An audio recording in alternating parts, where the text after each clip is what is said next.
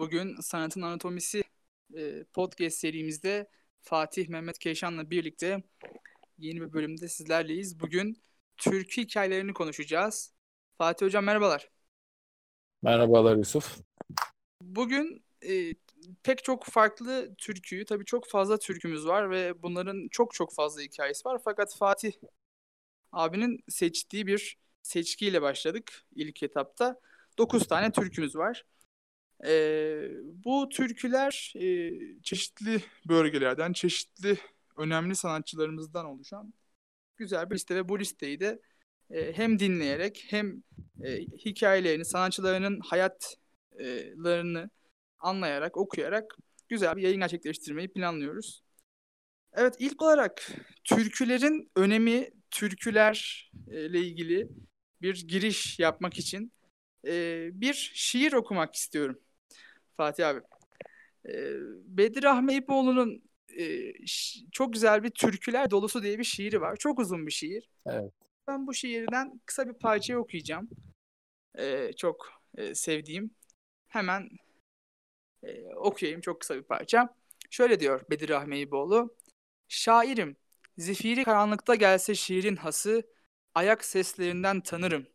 Ne zaman bir köy türküsü duysam, şairliğimden utanırım. Şairim, şiirin gerçeğini köy türkülerimizde bulmuşum. Türkülerle yunmuş, yıkanmış dilim, onlarla ağlamış, onlarla gülmüşüm diyor. Hakikaten e, türkülerimizin e, çok bambaşka bir etkisi var. E, ben de e, kişisel bir bilgi yaklaşık iki haftadır memleketimdeyim. Tokatlıyım ve hakikaten burada iki haftadır türkülerden e, başka bir şey dinlemiyorum doğal olarak. Hakikaten onların farklı bir atmosferi var. E, şehirli dertlerinden, şehirlerin belki yapay dertlerinden diyeyim. E, daha çok halkın, köylünün en saf sorunlarını, en saf duygularını anlatan çok çok güzel destansı, kimi zaman destansı, kimi zaman mutlu, kimi zaman çok hüzünlü ve derin acılara sahip türkülerimiz var. Bugünkü listemiz sanıyorum daha çok e, acılarla bezenmiş bir seçki değil mi Fadi evet. abi?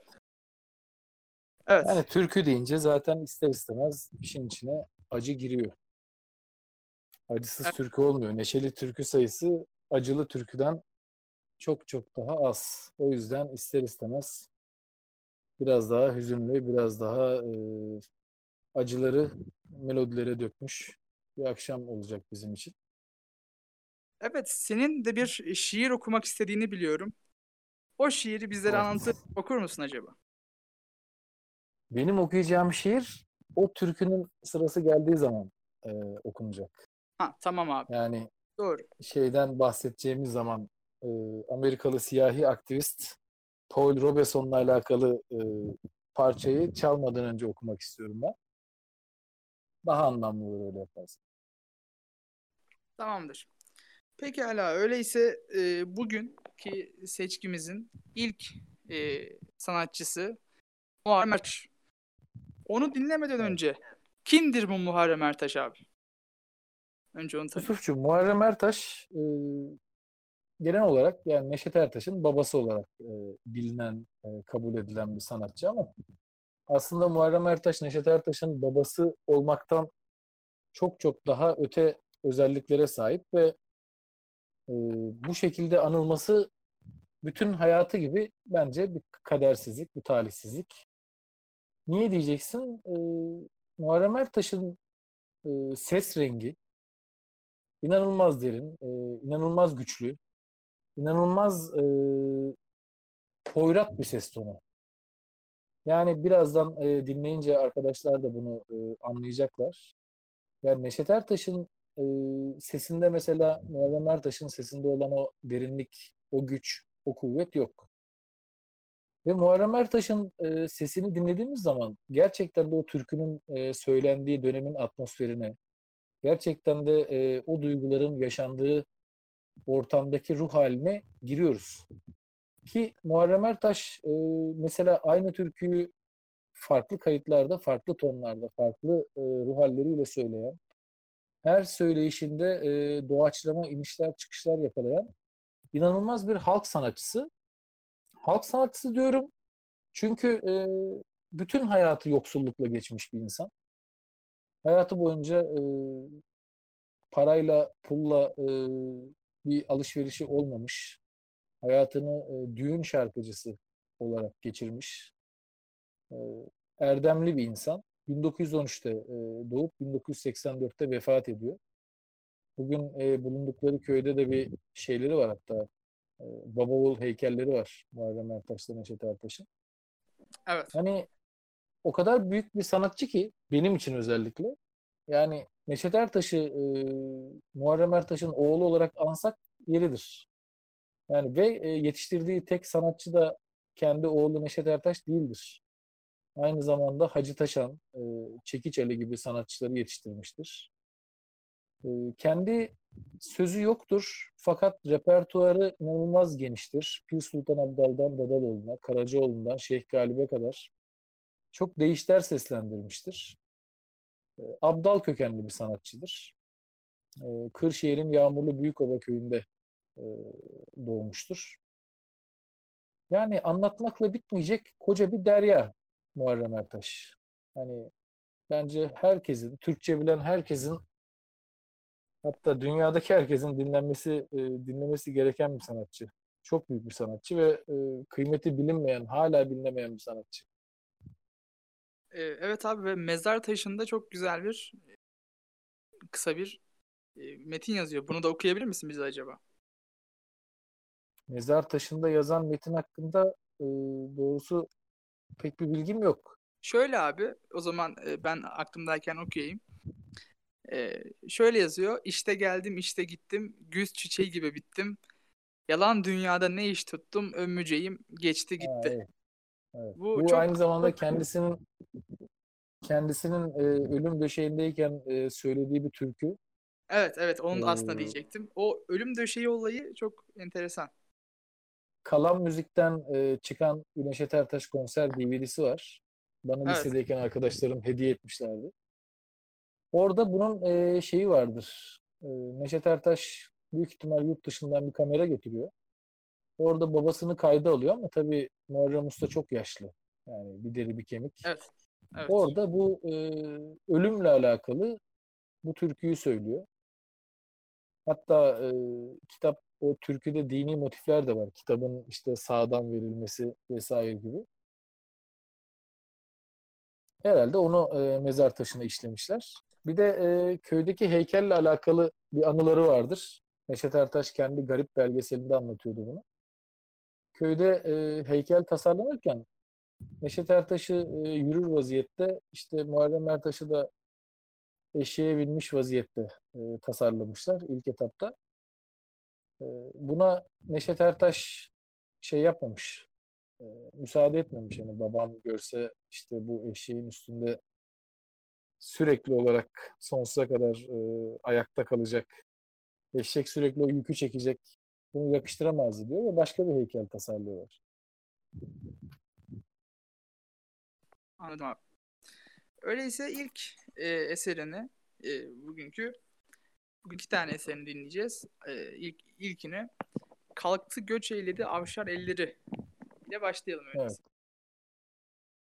Evet. E, bence Muharrem Ertaş'ın en başarılı e, yorumlarından birisi bu.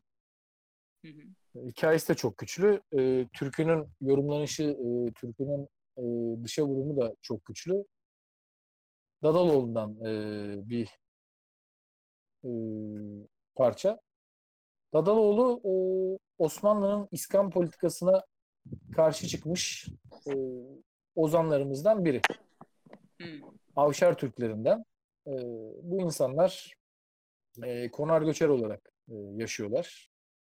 E, hayatlarını yaylak ve kışlak şeklinde e, iki ayrı bölgede e, gelip geçerek e, yaşıyorlar. Tabi Osmanlı e, İmparatorluğu da sonuçta yerleşik düzene e, geçmiş. Artık o göçebe kültürünün e, bitirmek için çok çok önemli mertebeler e, atlatmış bir imparatorluk ve 1860'lı yıllardayız. Yani halkın çok çok önemli bir kısmı artık e, yerleşik hayat yaşıyor. Fakat yine de e, Avşar Türkmenleri gibi e, Cerit Türkmenleri gibi göçebe e, obalar var. Hal böyle olunca e, Osmanlı özellikle de Kırım Savaşı e, öncesi çok büyük asker e, sıkıntısı çekiyor. Ve e, artık bu göçerleri de e, yerleşik hayata geçirip onlardan da tıpkı diğer insanlardan e, yaptığı gibi e, vergisini almak, işte normal vatandaş gibi onları da e, belli bir düzene oturtmak, hem e, o halkın şehir hayatına e, adapte olması, hem üretime katkıda bulunmaları, hem de kendisi açısından da e, bir e, çıkar durumu söz konusu. Çünkü asker alabilecek ve vergi toplayabilecek. Hakeza şöyle bir durumda var. Bu göçerler, bu göçebe oymakları, yörük aşiretleri ister istemez yerlilerin hayatına, yerleşiklerin hayatına zarar veren e, tutumlar da sergiliyorlar. Yani vurkaçlar oluyor, e, saldırılar oluyor, e, talan etmeler oluyor. Özellikle hayvancılık nedeniyle e, yerleşik halkla çok büyük sorunlar yaşıyorlar. Fakat avşarların e, diğer oymaklardan şöyle bir e, farkı var ki bunlar yerleşmeyi aslında kabul ediyorlar. Hani devlete o noktada ilk etapta e, tamam diyorlar yani biz yerleşelim ve bu hayat bitsin. Fakat o esnada e, Rusya tarafından göçen Çerkezleri devlet onların yerleşmek istediği yere e, yerleştirince bu Avşar Türkmenleri ayaklanıyor.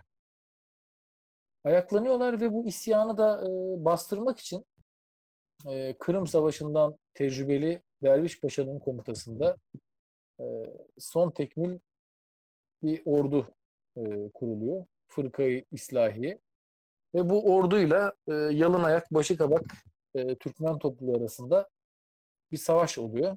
Bu savaşın sonunda da e, Türkü'den de anlaşılacağı üzere Türkmen yörükleri e, kaybediyorlar. Bu obalar kaybediyorlar ve ardından Dadaloğlu e, bu bozlağa, bu koçaklamayı artık her neyse adı teknik olarak o kadar bilmiyorum. Söylüyor. İstersen artık e, geçelim. Evet, ve çok bu, güzel bir uzun bir hikayeydi. Değişi. Evet, evet. başlayalım. Thank you.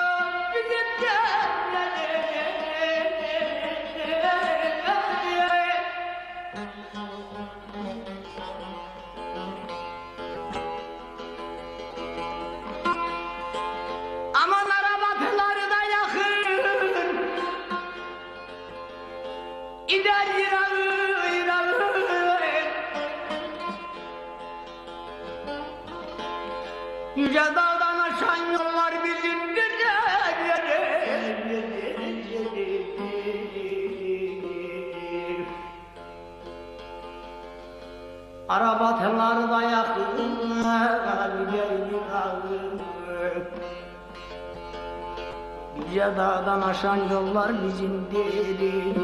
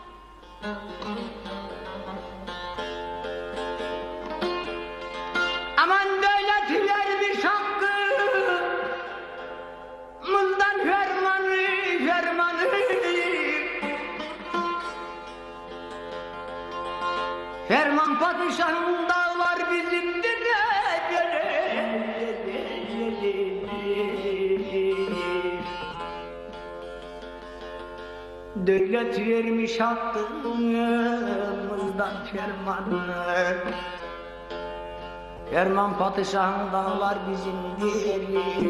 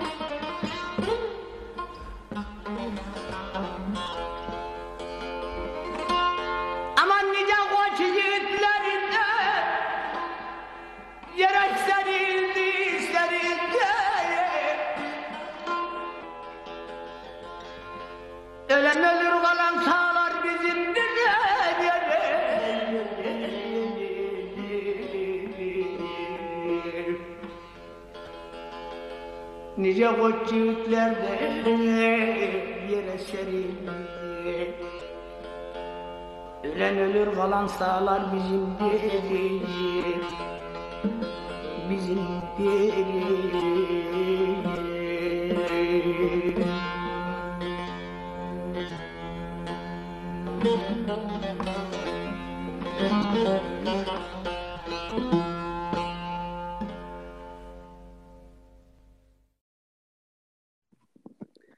Evet. Çok güzel bir türküyle başladık.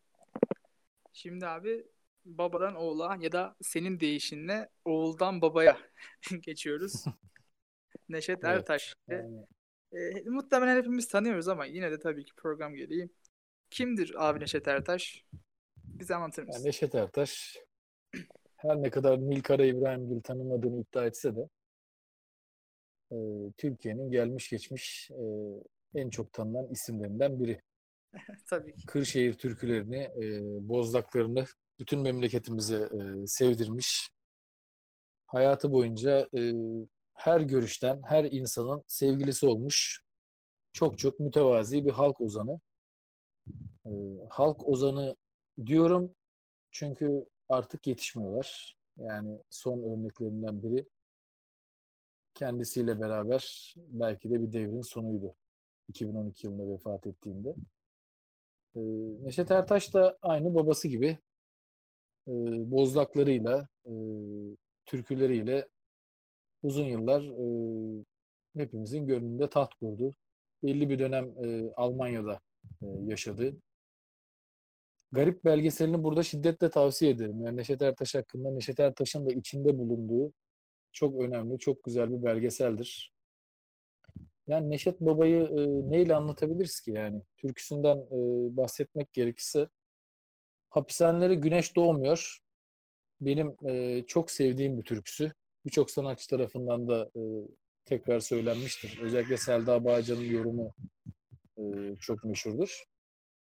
Bu türkü e, Neşet Ertaş'ın Yugoslavya'daki e, kısa süren hapis hayatıyla e, ilişkilendirilir. Fakat doğru değildir. Öncelikle yanlış bilinen kısmı bir düzeltelim. Evet. Neşet Baba e, Almanya'dan Türkiye'ye şahsi aracıyla gelirken Yugoslavya'da e, bir olaya karışıyor. Bunun e, ehliyetsiz araç kullanmak olduğunu söyleyenler var. E, bir trafik kazası olduğu söyleyen e, söyleyenler var.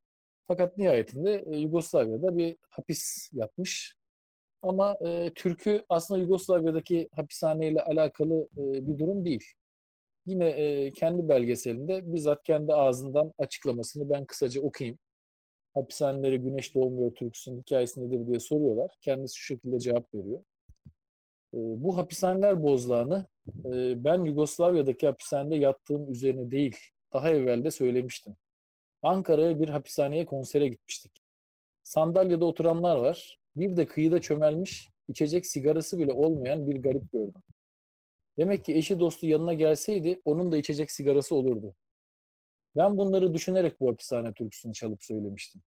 Yugoslavya'da da aynısı benim başıma geldi. Kim yanına gelecek? Kim seni arayıp soracak? Hapishanelerin mevzusu böyle.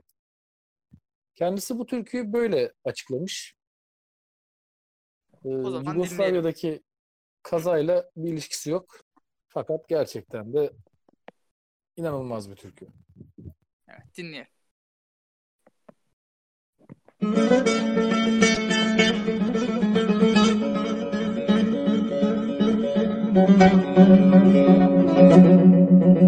hapishanelere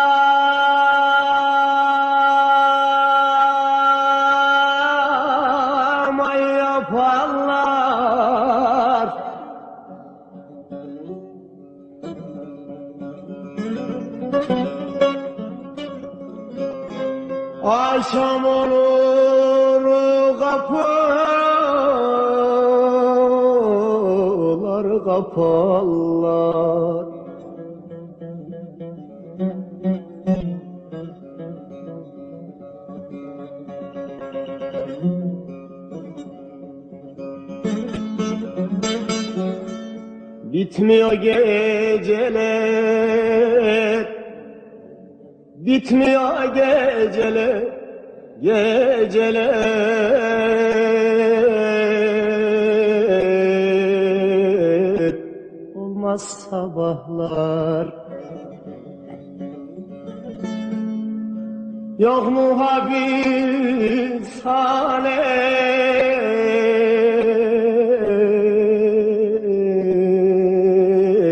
Beni arayan.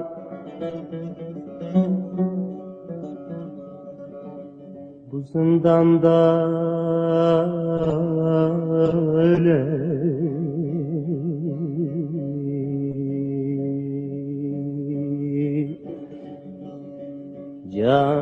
Can kardiyan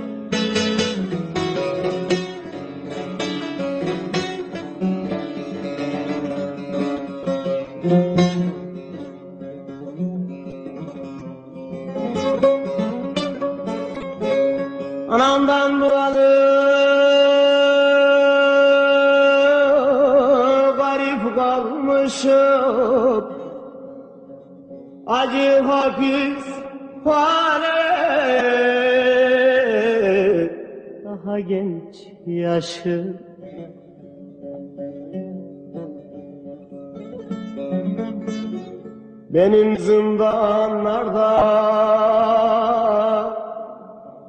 benim zindanlarda zindanlarda.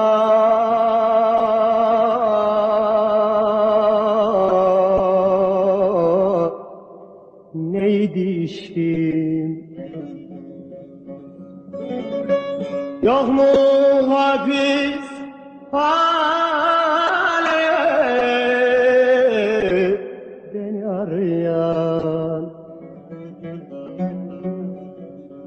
Bu zindanda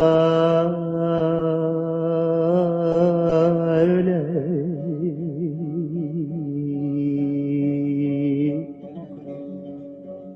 Can gardiyan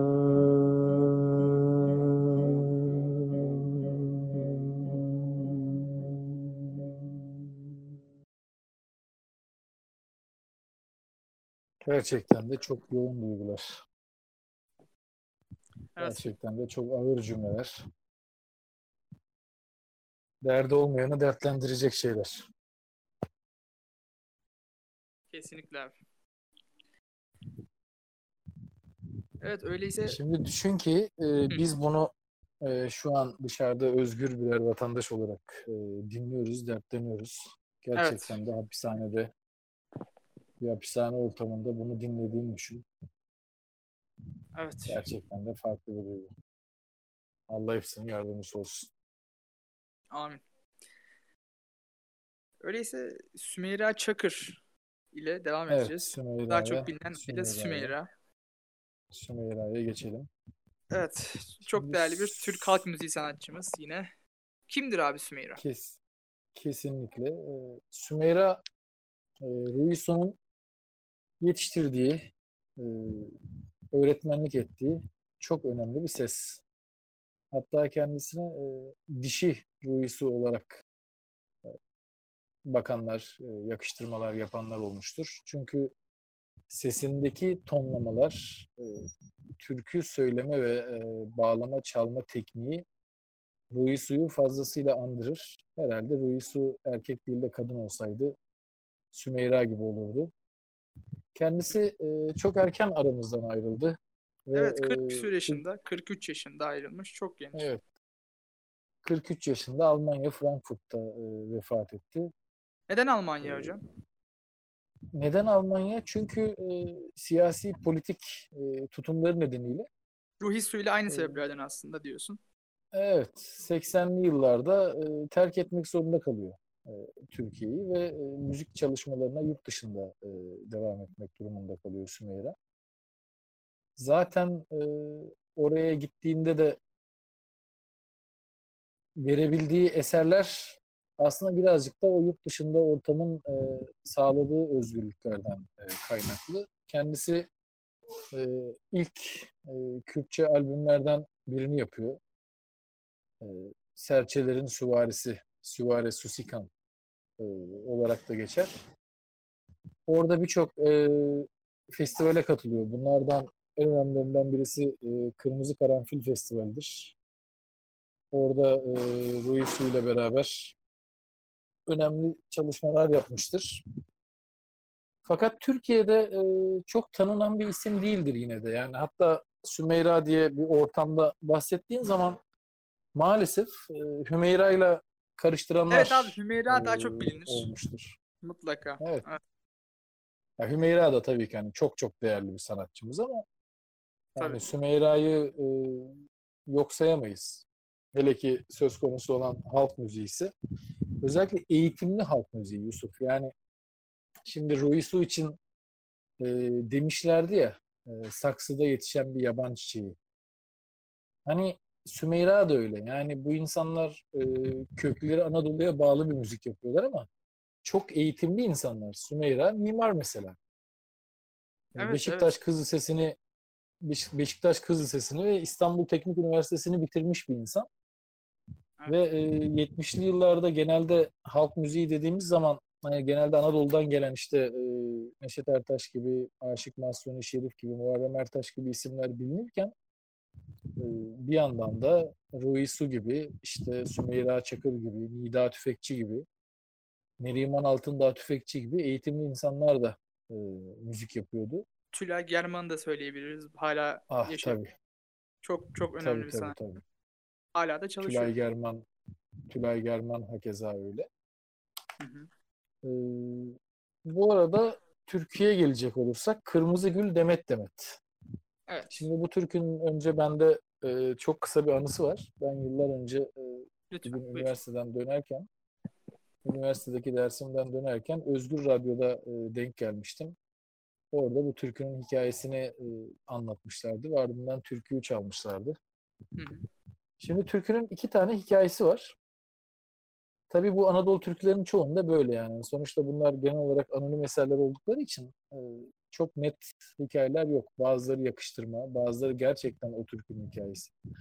Bunda iki tane hikaye var. Bir tanesi Yaşar Özürküt Öyküleriyle Türküler 2 isimli kitabında şu şekilde anlatmış. E, türküde geçen Revan, bugünkü adıyla Erivan, günümüzdeki Ermenistan'ın başkentidir. E, 4. Murat'ın Revan seferinden sonra e, tekrar e, ticari faaliyetlerine kavuşan Revan, e, o dönemde özellikle Erzurum'dan insanların e, gittiği geldiği e, ticaret yaptığı bir e, şehir. Erzurumlu Karayağız Mehmet annesinin tek balasıdır diyor. Mehmet her eve dönüşünde bahçeden topladığı demet demet gülleri annesine verir. Bu demet demet güller onların arasında bir simge haline gelmiştir. Mehmet bir gün ticaret yapmak için Revan'a gider. Annesi günlerce evladının yolunu gözler. Çok zaman geçer aradan Mehmet gelmez. Bir salgın söylentisi duyulur. Mehmet Revan şehrinde vebaya yakalanmış, yedi gün dayanabilmiş, hastalık canından etmiştir onu. Bir çalının dibine gömerler Mehmet. Annesi evladının yaban ellerde can verdiğini öğrenince deli olup dağlara düşer. Onu son görenler elinde bir demet kırmızı gül, dilinde de kırmızı gül demet demet, sevda değil bir alamet, şol revanda balam kaldı, yavrum kaldı diye gezindiğini söylerler. Bu ilk hikayemiz Yusuf. İkinci hikayemiz Evet. ise e, daha farklı bir hikaye. Bu hikayeyi e, Muharrem Akkuş e, derlemiş. Bir Erzurum türküsü olduğu için haliyle. E, bu Türk, bu hikaye diğerinden daha garip geliyor bana. Ben ilkine e, inanmak istiyorum. O da şunu anlatıyor kısaca. Ali diye bir e, çocuk var. Yine annesiyle ve eşiyle birlikte e, yaşıyor. Fakat e, Ali askere çağrılıyor. Daha evliliğinin kırkı çıkmadan. Ali e, askere gidip e, uzun süre orada kalınca anne ile gelini e, beraber yaşamaya başlıyorlar. Sonra e, savaş bitiyor ve askerden dönenler yavaş yavaş dönmeye başlıyorlar. Ve anne e, çocuğunu tren istasyonunda beklemeye başlıyor. Fakat e, trenler geliyorlar, gidiyorlar. E, çocuk gelmiyor. Anne de umudunu kesip evine dönüyor. Evine döndüğünde yatak odasından bazı sesler duyuyor. Tabii Anadolu kadını ister istemez e, kadının oğlunu aldattığını düşünerek eline bir tüfek alıyor ve e, içeride kimin olduğunu görmeden yatağa ateş ediyor. Aa, Yatağın yorganını sıyırdığındaysa gördüğü şey oğlunun cesedi oluyor. Meğer çocuk annesi görmeden tren istasyonundan e, ayrılmış ve eve gelir gelmez aradan geçen uzun yılların hasretiyle eşiyle kavuşmuş ve birlikteyken de annesi onu öldürmüş. Annesi kendi evladını öldürünce ister istemez aklını kaybedip bu türküyü bestelemiş diyorlar. Muharrem Akkuş. Burada da kırmızı gül şu e, imgeyi ifade ediyor. Yorgan beyaz, ateş edildiği zaman ortaya çıkan kan lekeleri de kırmızı gül oluyor Yusuf. İstersen türkümüzü dinleyelim.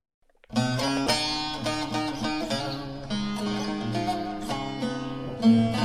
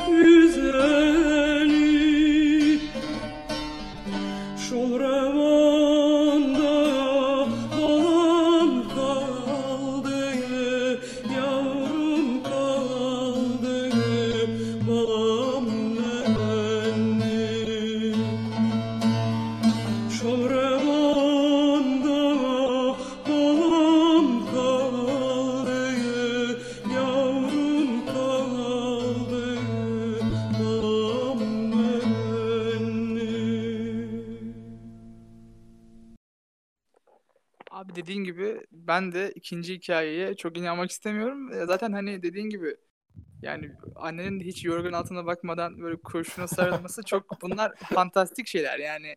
Yani En azından bir bak- bir boyutu var.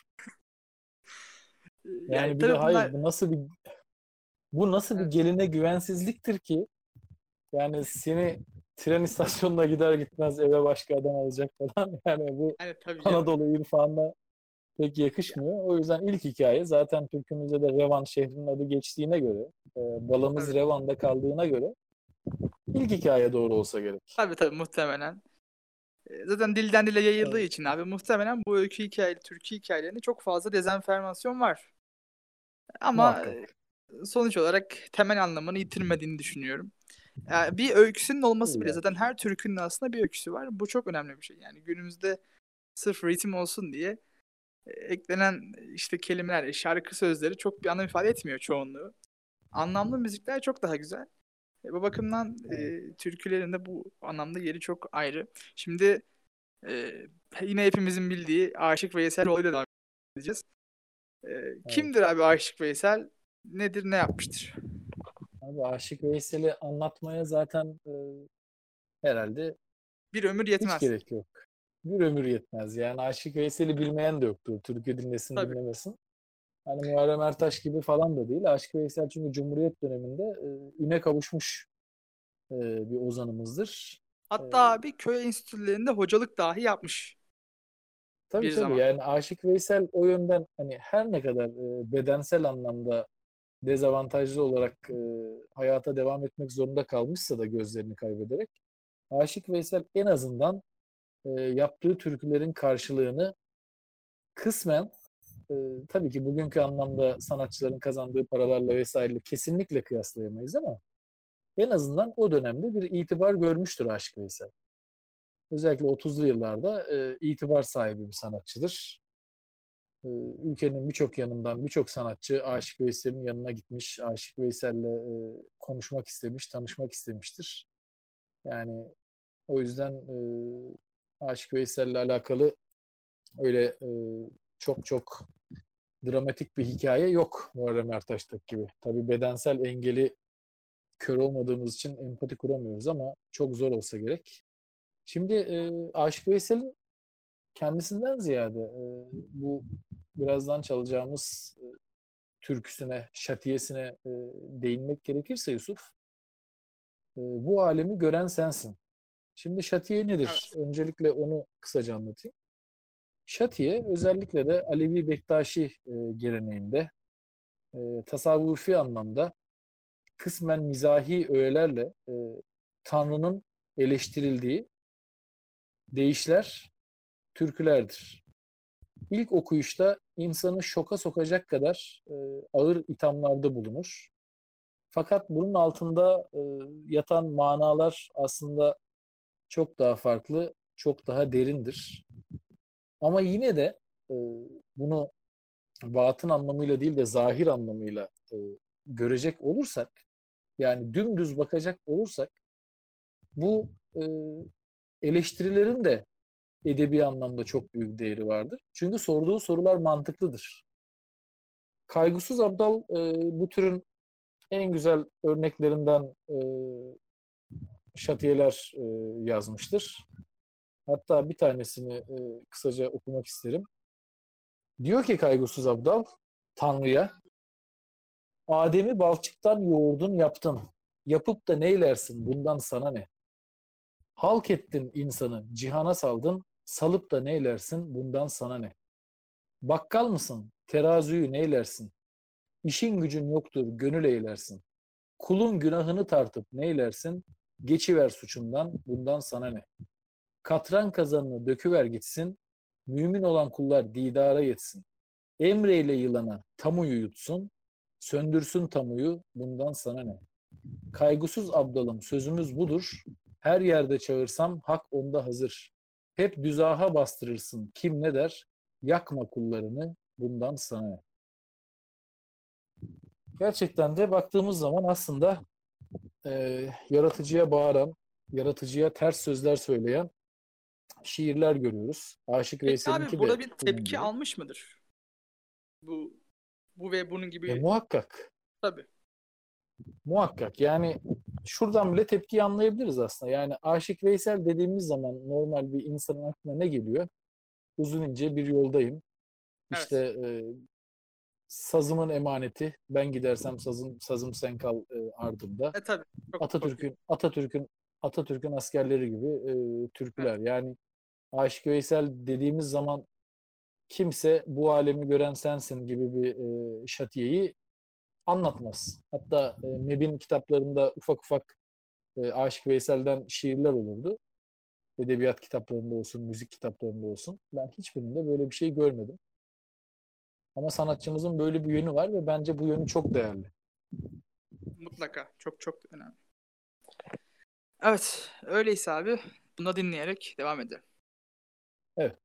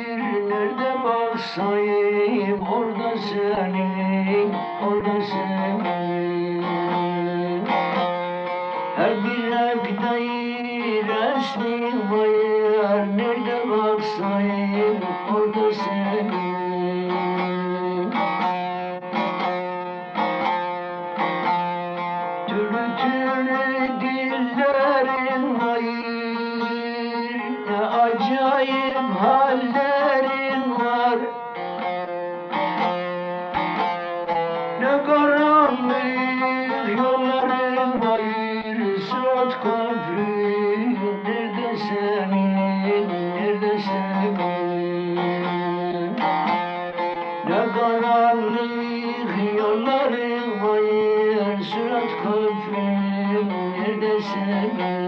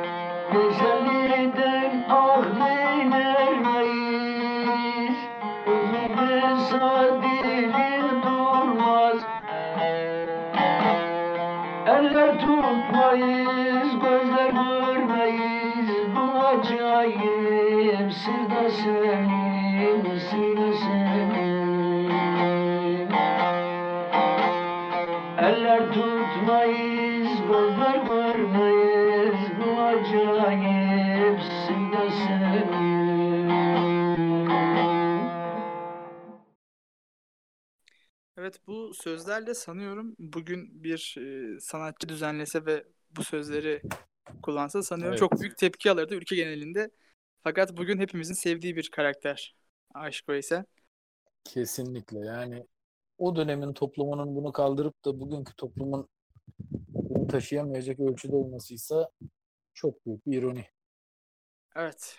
Şimdi tabii Anadolu türkülerini incelerken sadece Türkler yok. Aynı zamanda bir Kürt sanatçımız da bu listede yer alıyor. Şivan Perver'le devam edeceğiz. Hocam kimdir Şivan Evet. Perver? Şimdi e, aslında birazdan çalacağımız parçayı çalmadan önce bahsedeceğimiz tek kişi Şivan Perver değil. E, üç uçlu bir şey olacak. Şivan Perver var. E, Şivan Perver'in söylediği parçayı besteleyen, e, pardon besteleyen diyorum, e, şiirini yazan e, Kürt aydın e, Ceger Fin var. Ve e, bu konunun öznesi olan e, siyahi ABD'li aktivist Paul Robeson var. Şimdi Şivan'dan bahsedecek olursak, e, Şivan Perver, gerçek ismi İsmail Aygün, e, 1955 Viranşehir doğumlu Kürt müzisyen. Kendisi e, 1976 yılında e, Türkiye'den ayrılıp e, müzik hayatına Almanya'da devam ediyor. E, Kürtçe e, müzik e, yapıyor ve e, Kürt müziğinin yaşayan en büyük efsanelerinden biri. Hatta şu Diyarbakır'daki konser meselesi olmuştu biliyorsun. Ee, İbrahim Evet. Tatlıses'le e, beraber. Tabii aslında o Şiva'nın e, ne gerçek kişiliğiyle ne de potansiyeliyle hiçbir şekilde alakası olmayan e, çok böyle kötü bir performans oldu. Şivan gerek Kürt halk müziği üzerine yaptığı çalışmalar, derlemeler olsun. Gerekse 70'li yıllardaki e, Marksist e, çalışmalarıyla olsun. Hem e, politik bir figür hem de çok çok büyük bir müzisyen. Onun ses rengi de e, aynı Muharrem Ertaş gibi e, inanılmaz geniş, inanılmaz detaylı ve inanılmaz duygulu bir sestir. Yine Muharrem Ertaş gibi e, o anki ruh halini e, söylediği parçaya fazlasıyla e, yansıtır. Tabii e, Türkiye'de bu pek bilinmez, pek tanınmaz. Genelde e, Kürt vatandaşlarımız bilirler ama e, gereken değer Türkiye tarafından e, şu an verilmiş diyemeyiz. Tabii bunun şöyle doğal bir sebebi de var. Yani Şivan Perver Türkiye'den politik nedenlerle ayrıldığı için türküleri de e, genelde o politik minvalde oldu.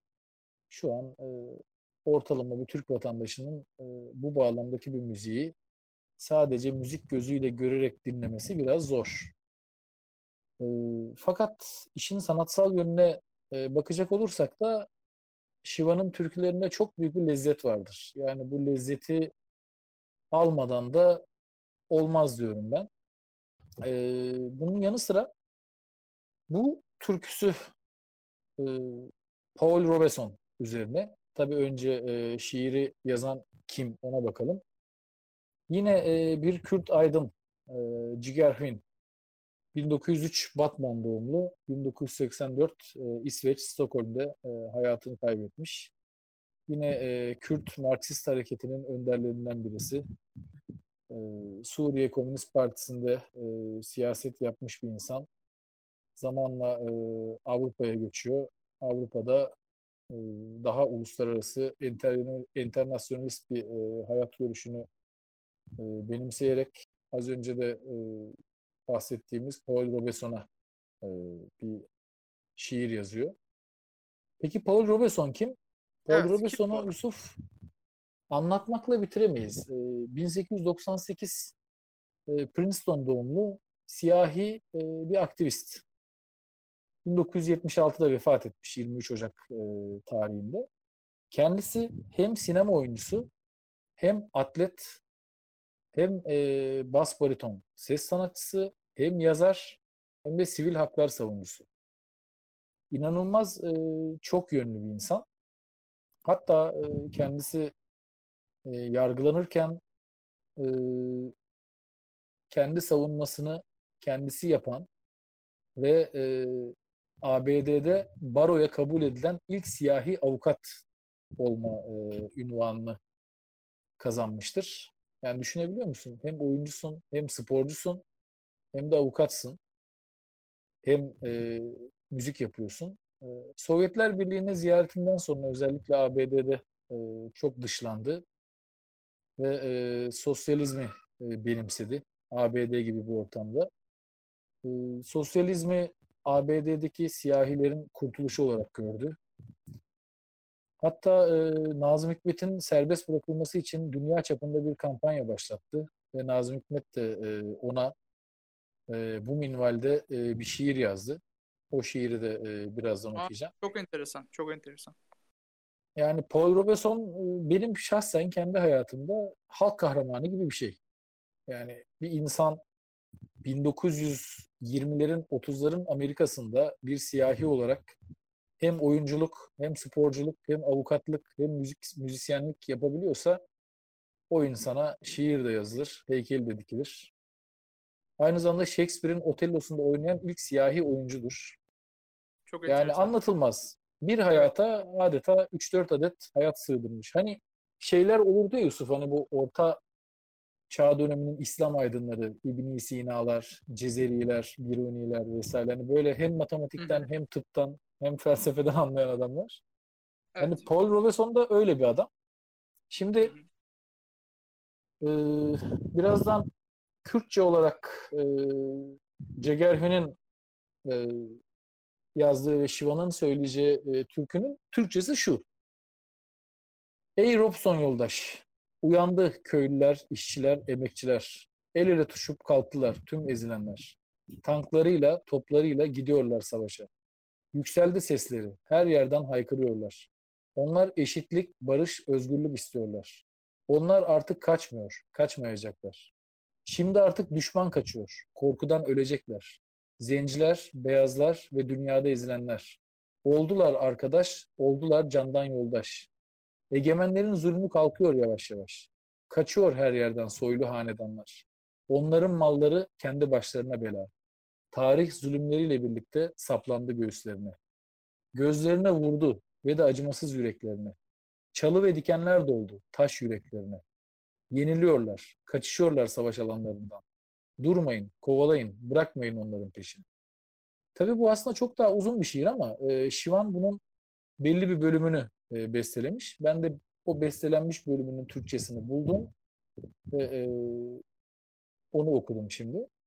Şimdi Nazım'ın e, Korkuyorlar isimli yine Paul Robeson'a adadığı ve beni çok e, etkileyen şiirini okumak istiyorum. Lütfen buyur. Şi- şiirimizin adı Korkuyorlar.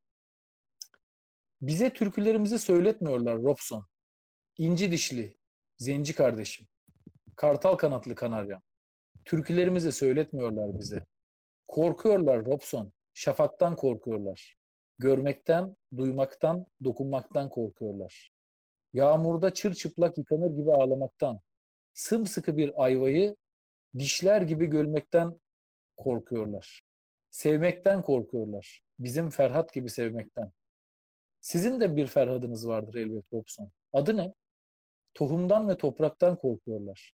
Akan sudan ve hatırlamaktan korkuyorlar. Ne iskonto, ne komisyon, ne vade isteyen bir dost eli. Sıcak bir kuş gibi gelip konmamış ki avuçlarının içine. Ümitten korkuyorlar Robson, ümitten korkuyorlar, ümitten.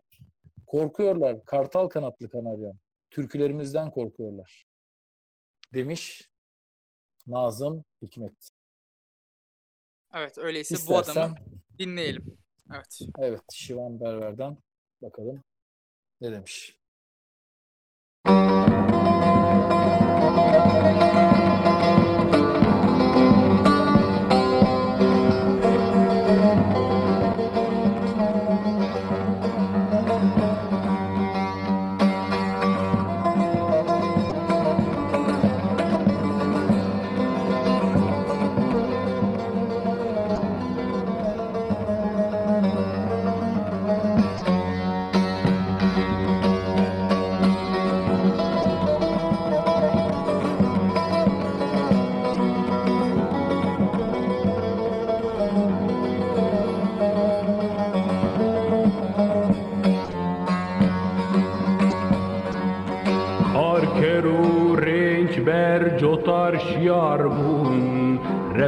perişan behevre rabun ey heval robsun den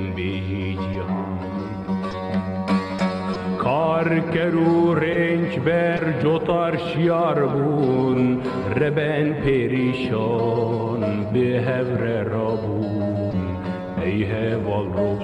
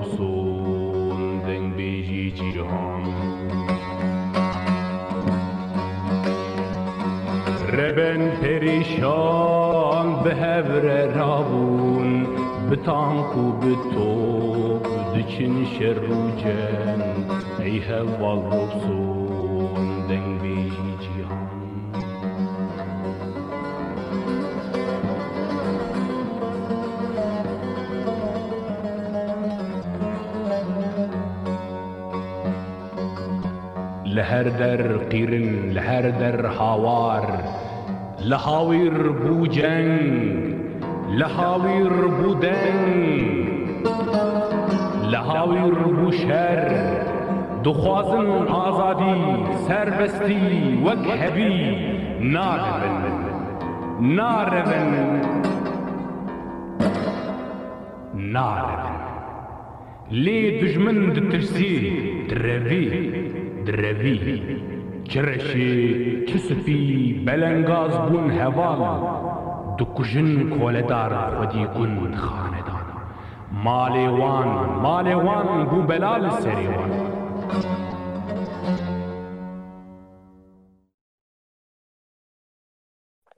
Evet. Şimdi evet, de gerçekten de o duyguyu fazlasıyla yaşatan bir parça öyle değil mi? Mutlaka. Evet şimdi de e, Zülfü Livan ile devam edeceğiz. Günümüzde yaşayan en evet. önemli e, sanatçılarımızdan bir tanesi. Ve dediğin gibi aslında yine az önce saydığımız eğitimli e, kitleden birisi. Amerika'da önem görmüş ve yine e, aslında çok yönlü bir kişilik. Tıpkı az önce Paul Rob- Robeson'u e, konuşmuştuk. Robinson, Yine evet. Zülfü Livaneli de aslında çok benzer bir şekilde politikadan tutun yazarlığı, senaristliğe her işte senaristliği. her işte bir e, mutlaka her işin ucundan tutmuş. E, günümüzde hala e, devam ediyor. Ve onun İnce Mehmet eseri. İnce Mehmet eserini ben tabii şey zannettim yayından önce konuşuyoruz. E, Evet. Yaşar Kemal'in e, kitabından bir zannediyordum. O kişiliğe, o karaktere bir Evet. e, e, esinlenme zannediyordum ancak değilmiş. Nedir bu İnce Mehmet'in öyküsü Fatih abi anlatır mısın?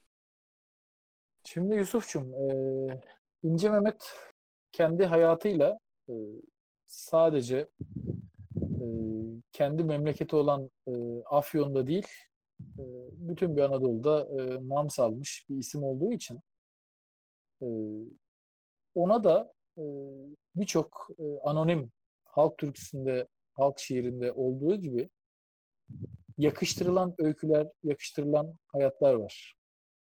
Bunlardan en önemlisi de e, Yaşar Kemal'in yarattığı e, düşsel bir İnce Mehmet. Tabii e, yazarımızın İnce Mehmet'i Çukurova insanı. e, Adana'da e, hayatını sürdürüyor ve orada e, yaşıyor romanda yazılan öyküyü. Fakat e, yaşamış olan İnce Mehmet ise Afyonkarahisar'da e, bulunmuş bir insan.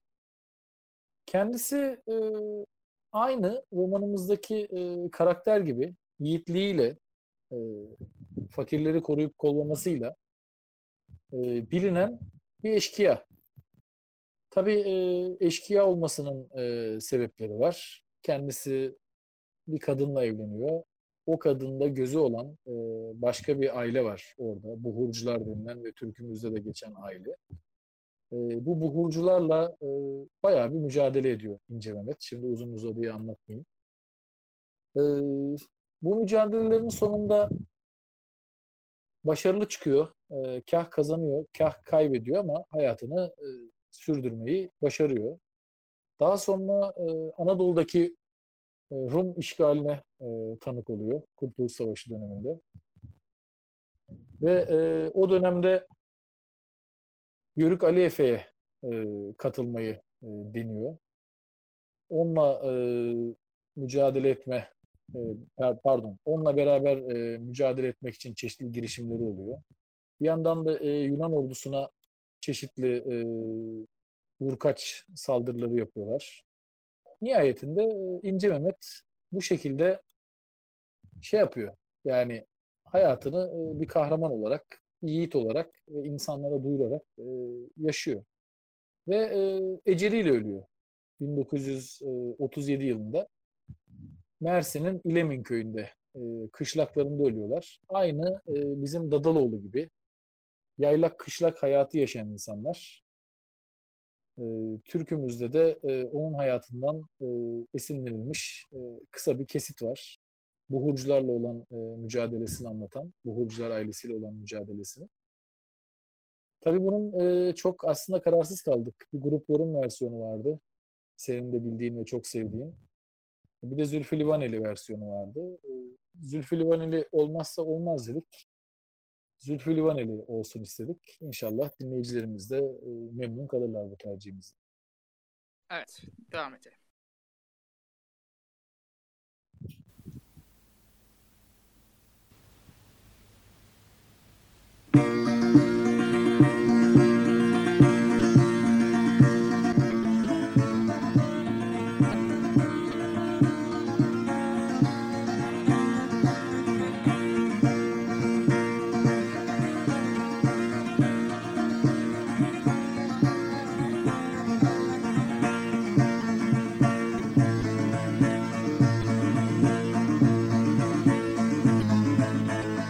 İnce Mehmet Vedat göbekten inledi Buhurcular kulak verip dinledi.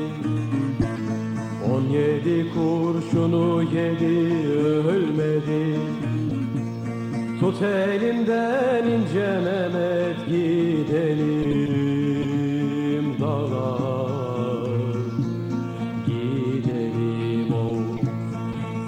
yazmış bu yazıyı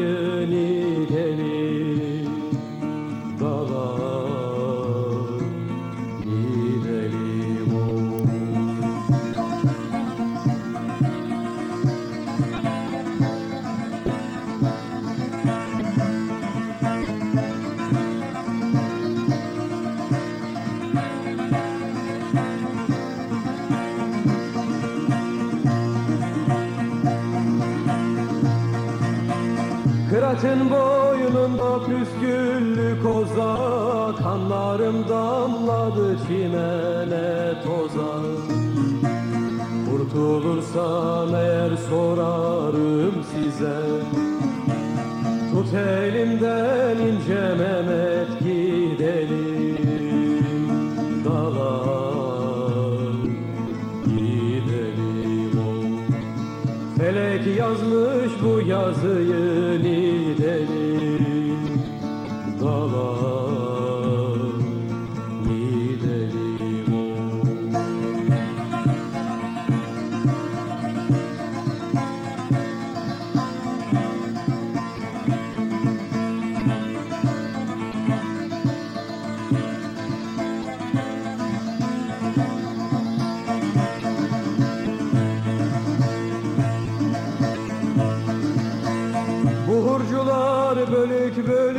geldiler Akbarımı delik delik deldiler.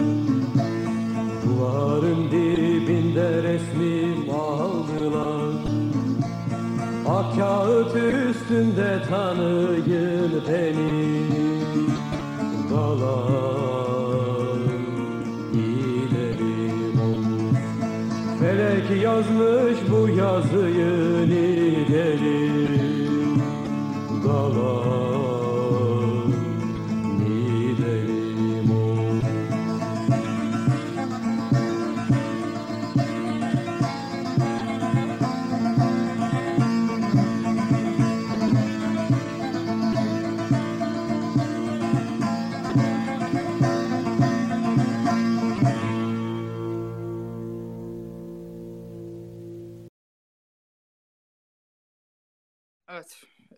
Hakikaten de aslında e, romandaki İnce Mehmet karakterine e, yani Evet. hissettiriyor. E, çok e, Kesinlikle yani Zülfü Livaneli.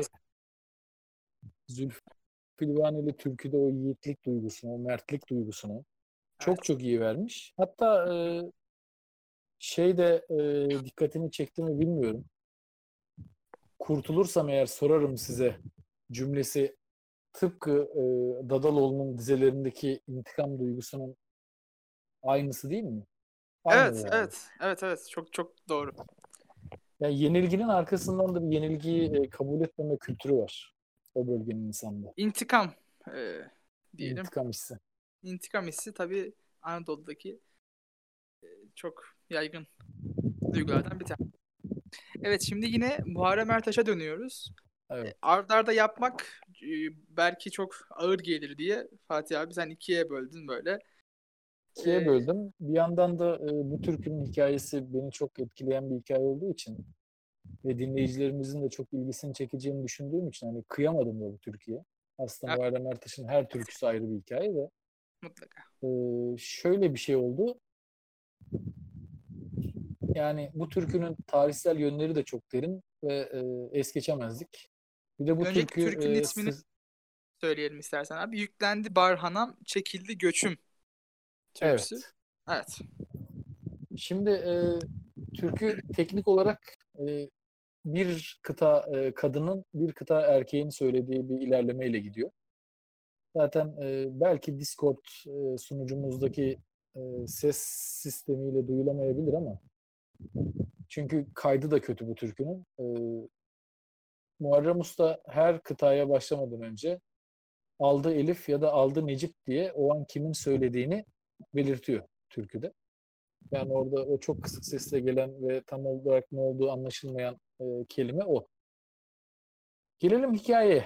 Kırşehir merkeze bağlı Akçaal köyünden Necip ile aynı köyden Elif'in aşkları dillere destan idi. Önceki önemsiz bir kırgınlıktan dolayı iki aile bu evliliğe şiddetle karşı çıkıyorlardı. Hatırı sayılır kişilerin ve de komşuların araya girmesiyle iki aşık güzel bir düğün yaparak evlenmiş ve böylece muratlarına ermişlerdi. Daha evliliklerinin ilk ayı dolmadan Osmanlı-Rus savaşı çıkmış, her Türk çocuğu gibi Necip de Doğu cephesine askere yollanmıştı.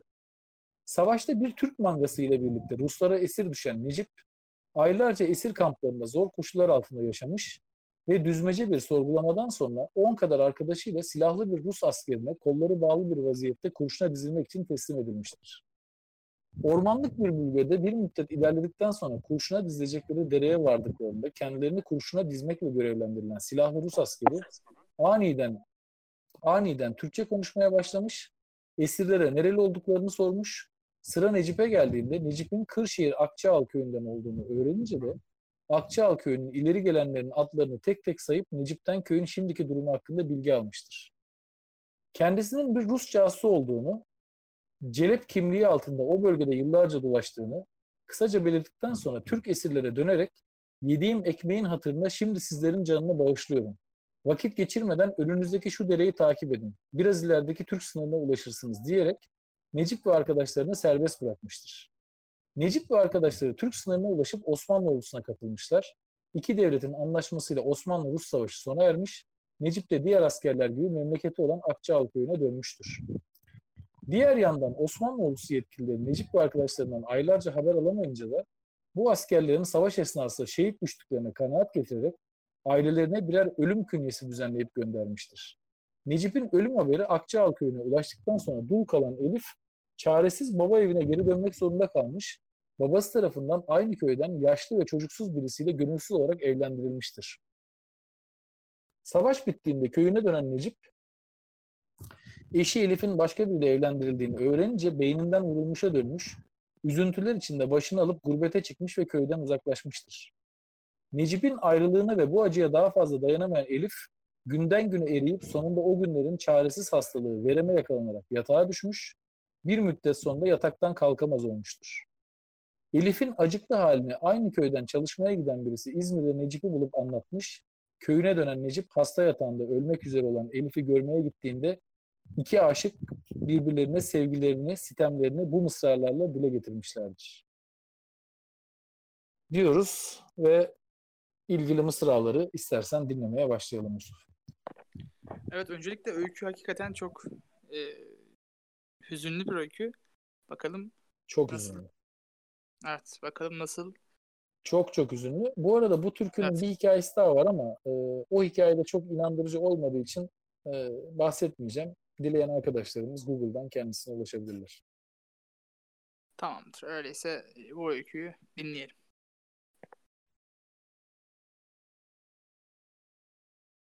Yüklendi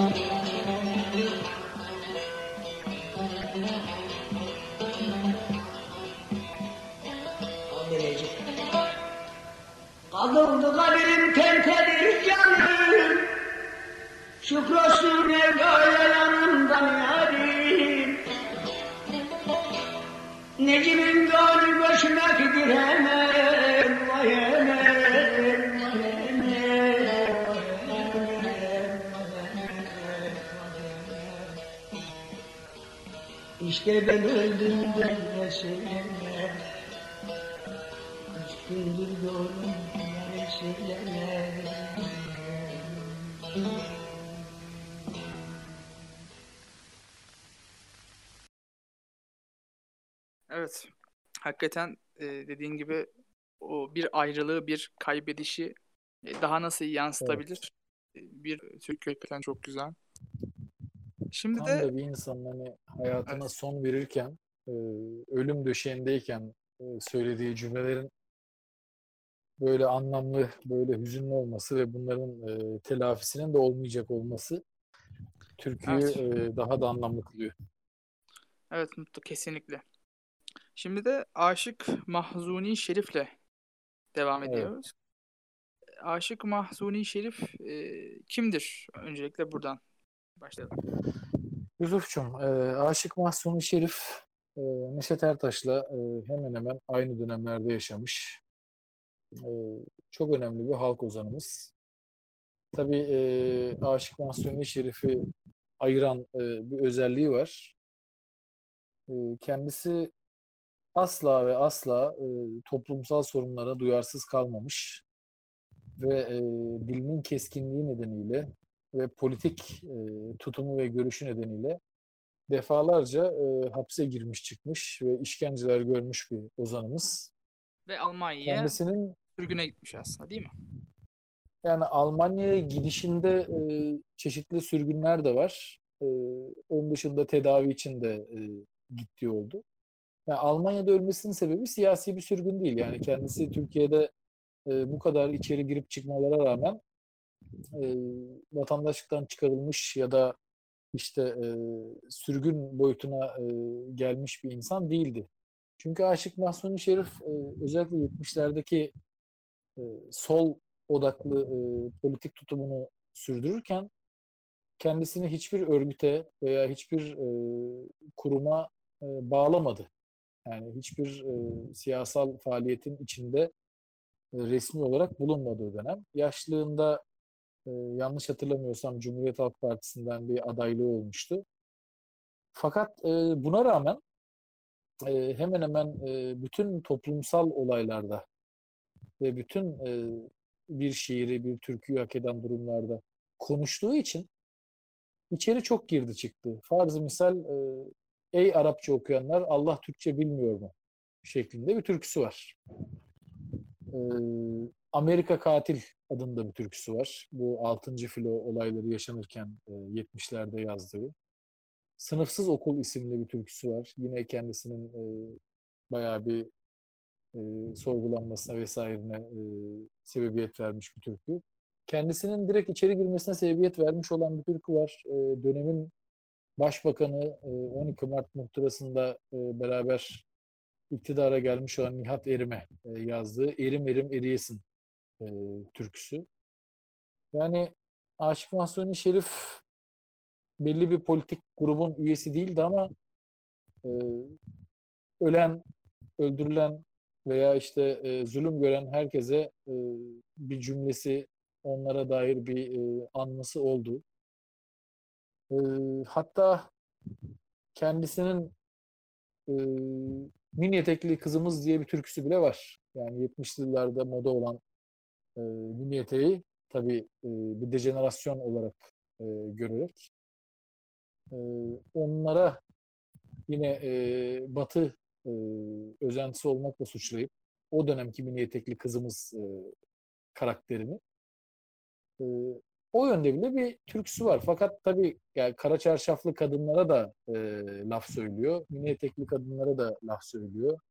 Ezilenlere de, e, köylerdeki ağalara da, susuz köylere de e, laf söylüyor. Efendime söyleyeyim Cem Karacılar, Edip Akbayramlar, Selda Bağcanlar, Mahsuni Şerif'in türkülerini çokça kullanmıştır. Nem kaldı, bilmem ağlasam mı, ağlamasam mı.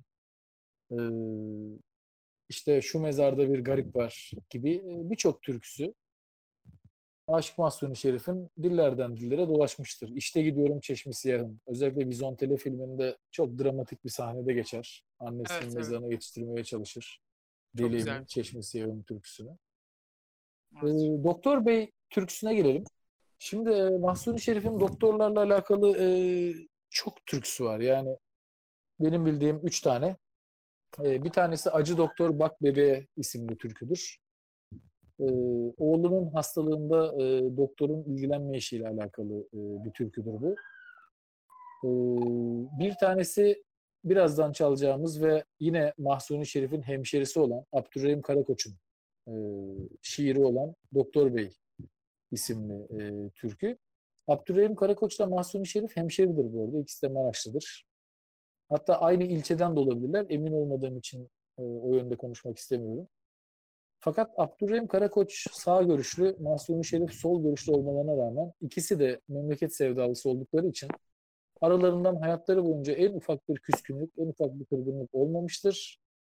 Hatta e, bu şiirde olduğu gibi e, beraber çalışmaları da olmuştur.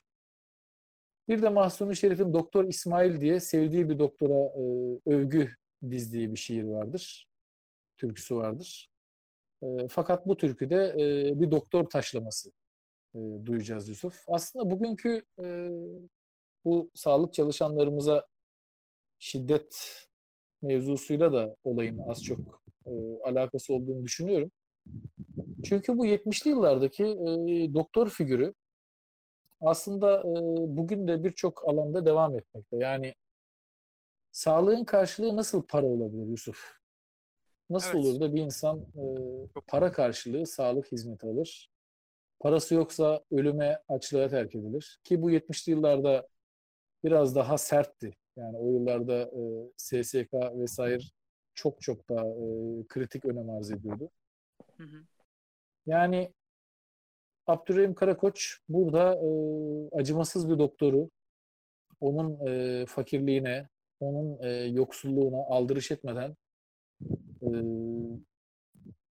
materyalist tamamen materyalist, tamamen maddeye dayalı ve e, vicdanını kaybetmiş e, bir doktoru e, anlatıyor.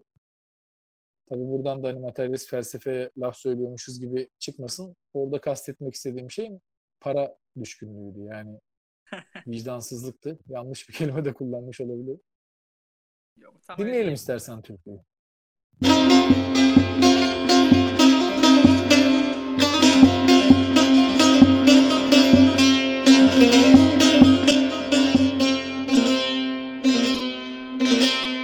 Keyif için gelmedik bura doktor bey.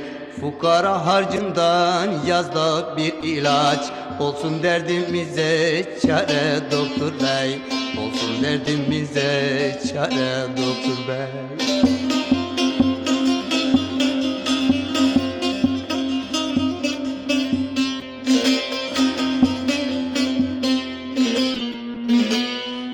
Ama vatandaştık, kardeştik ama Böyle pahalı mı? Adam adama. Geldik ta sabahtan kaldık akşama. Yarine mümkün mü? Sıra doktor bey. Yarine mümkün mü? Sıra doktor bey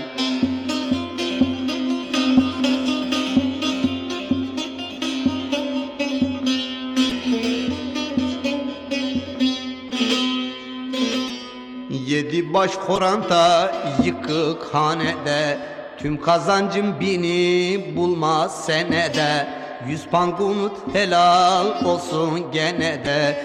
Ben nereyim 500 nere doktor bey? Ben nereyim 500 nere doktor bey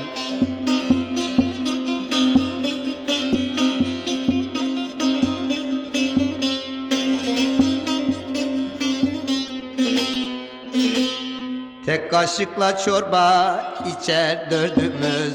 Kul başından uzak olsun derdimiz. Senden benden esker ister ordumuz. Candan da mı yedir para doktor bey? Candan da mı yedir para doktor bey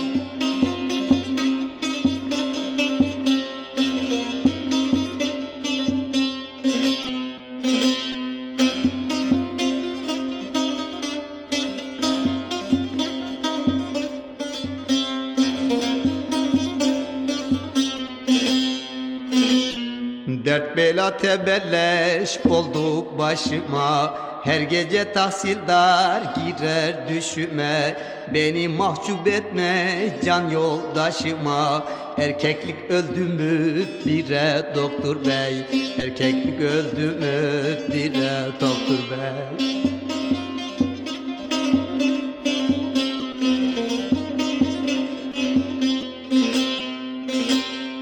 Büyük oğlan esker, öteki çırak.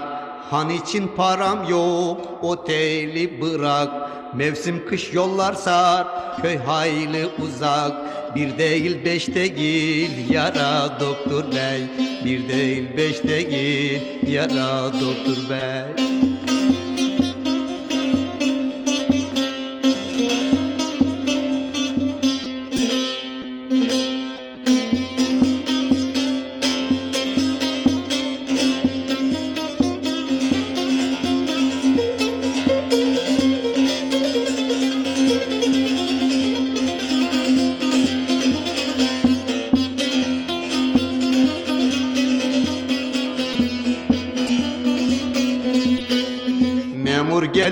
karşılarsın köşeden. Zengin gelir kırılırsın neşeden. Öte kaçma bizim garip eşeden. Bakıp da boynunda kire toktur bey. Bakıp da boynunda kire toktur bey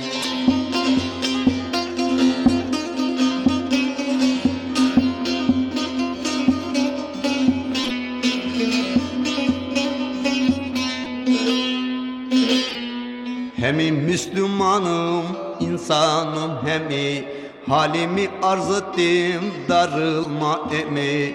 İçinde mangır yok, ara kesemi. Bir de ceplerimi ara Toktur Bey. Bir de ceplerimi ara Toktur Bey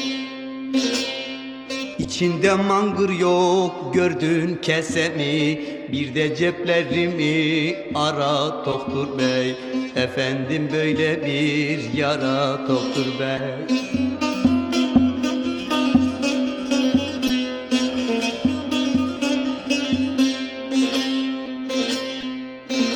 Daha sayayım mı noksan mı daha? Yalvara yalvara tükendim aha Bu yüzle mi çıkacaksın Allah'a? Vallahi yanarsın nara doktor bey. Billahi yanarsın nara doktor bey. Bu yüzle mi gideceksin Allah'a? Billahi yanarsın nara doktor bey. Efendim efendim haber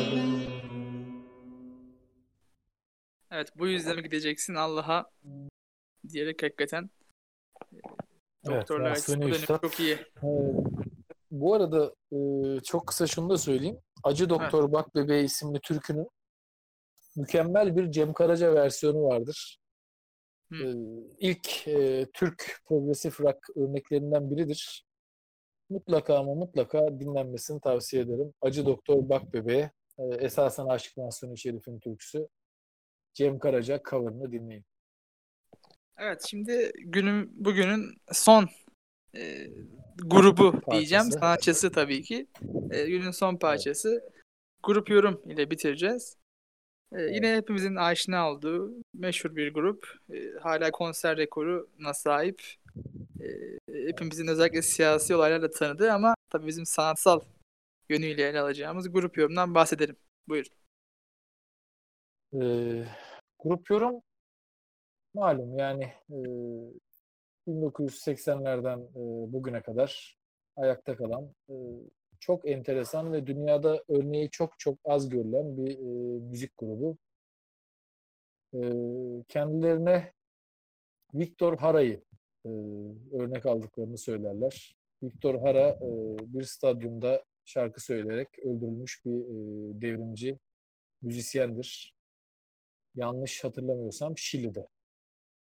E, grup yorum üyeleri e, hep değişkendir. Yani 1985'ten bugüne kadar gelinen süreçte e, birçok üyesi değişmiştir. Birçok üyesi tutuklanmıştır.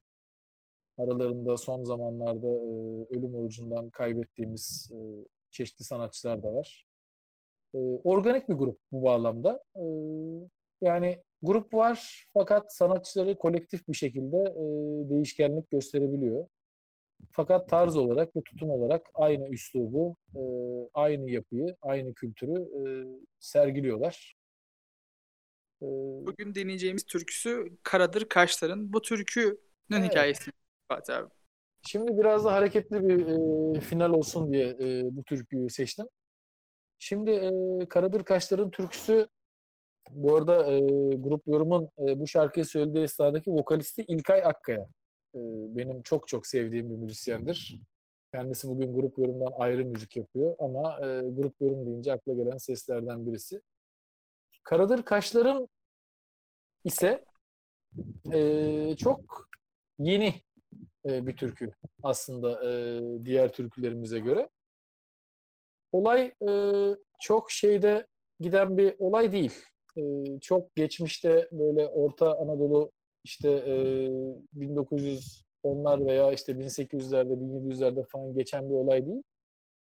Çok çok yeni bir türkü. Hatta e, türkünün yazarı e, Mustafa Tuna aşık olduğu kadına olan saygısından ötürü yıllarca bu türküyü kendisinin e, olduğunu gizlemiş ve bu türkü TRT arşivlerine e, anonim bir Bartın türküsü olarak geçmiştir.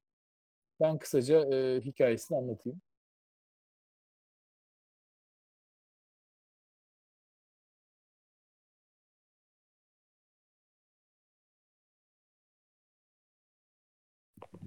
Mustafa Tuna 1944 yılında memleketi Eskişehir'in Seyit Gazi ilçesinde komşularının kızı olan Raziye'ye tutulur.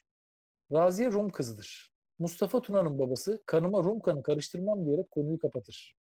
Bunun üzerine Raziye'yi başka birine verirler. Kısa sürede düğün hazırlıkları yapılır. Düğüne bir gün kala Mustafa arkadaşları ve aracı bir kadınla çeşmeye giden Raziye'yi dar bir yolda sıkıştırıp zorla kaçırır. Arabacı Raşit'in arabasına bindirerek hızla uzaklaşırlarken kendilerini Eskişehir yolu üzerindeki Kızıltepe ormanının içinde arabaları devrilir. Ormanda Mustafa'yı jandarmalar ve Raziye'nin nişanlısının akrabaları çevirirler ve yakalarlar. Mustafa tutuklanır. Hapiste 27 gün yatar. Sorgu hakimi olan arkadaşının yardımıyla tutuksuz yargılanmak üzere serbest kalır. Ama olay bununla kapanmaz. Kız kaçırma suçundan ağır cezada yargılanır. Raziye'nin mahkemeye gelip ben kendi isteğimle kaçmak istedim demesi de kurtarmaz Mustafa'yı. Ve iki yıla mahkum olur. Mustafa'nın hapisliği sırasında Raziye'yi nişanlısıyla evlendirirler. Raziye mahkemede Mustafa lehine ifade verdikten sonra bir daha kocasının evine gitmez ve bu evliliğini kısa sürede bitirir. Raziye'nin babası Mustafa hapisteyken onunla görüşmek ister. Mustafa'nın babası buna izin vermez. Mustafa babasına bu kez karşı gelemez. Ancak bir yandan da Raziye ile görüşmektedir. Raziye Mustafa'ya bir aracı ile çevre göndermiş haber yollamıştır. Onun da Mustafa'da gönlü vardır. Bu türküyü de bu mahpusluk esnasında söyler. Hapishaneden tüm Eskişehir'e dalga dalga yayılır türküsü. Mustafa bir türlü babasına karşı gelip Raziye'ye kavuşamaz. Terki diyar ederek Ankara'ya yerleşir. İnşaatlarda çalışır. Daha sonra memur olur. Uzun yıllar Seyit Gazi'ye gelmez. Ankara'nın Kalecik ilçesinden Hikmet Hanım'la evlenir. Çocukları olur. 22 yıl sonra ailesiyle birlikte Seyit Gazi'ye tekrar yerleşir. Raziye de daha sonra Kadir isimli biriyle evlenir. 21 Temmuz 1989'da ölür. Türkü ile ilgili en ilginç notlardan birisi de Mustafa'nın Raziye ve ailesi rencide olmasın diye türküyü yaşadığı bir olay üzerine kendisini yaktığını ve bu olayın Eskişehir'in Seyit Gazi ilçesinde yaşandığını yıllarca saklamasıdır. Hatta tuttuğu hatıra defterini de yakar. Bu nedenle türkü bir süre görev yaptığı Zonguldak'ın o dönemki ilçesi olan Bartın'a mal edilir ve TRT kayıtlarına türkü bu şekilde geçer. Gerçekten de mükemmel bir incelik değil mi Yusuf? Evet evet çok çok çok güzel. Yani insanın e, aşık olduğu kadına yazdığı türküyü sırf onun ailesi ve kendisi rencide olmasın diye kendi bölgesinde geçtiğini bile söylememesi, onu içine atması ve insanlara sanki başka bir aşkın, başka bir e, olayın hikayesiymiş gibi lanse etmesi. Yani müthiş bir incelik. Gerçekten de çok ince bir düşünce. Evet, Şimdi öyleyse grup yorum İlkay Akkaya'nın sesinden, Art. İlkay Akkaya'nın sesinden dinleyelim bu, bu türküyü. Karadır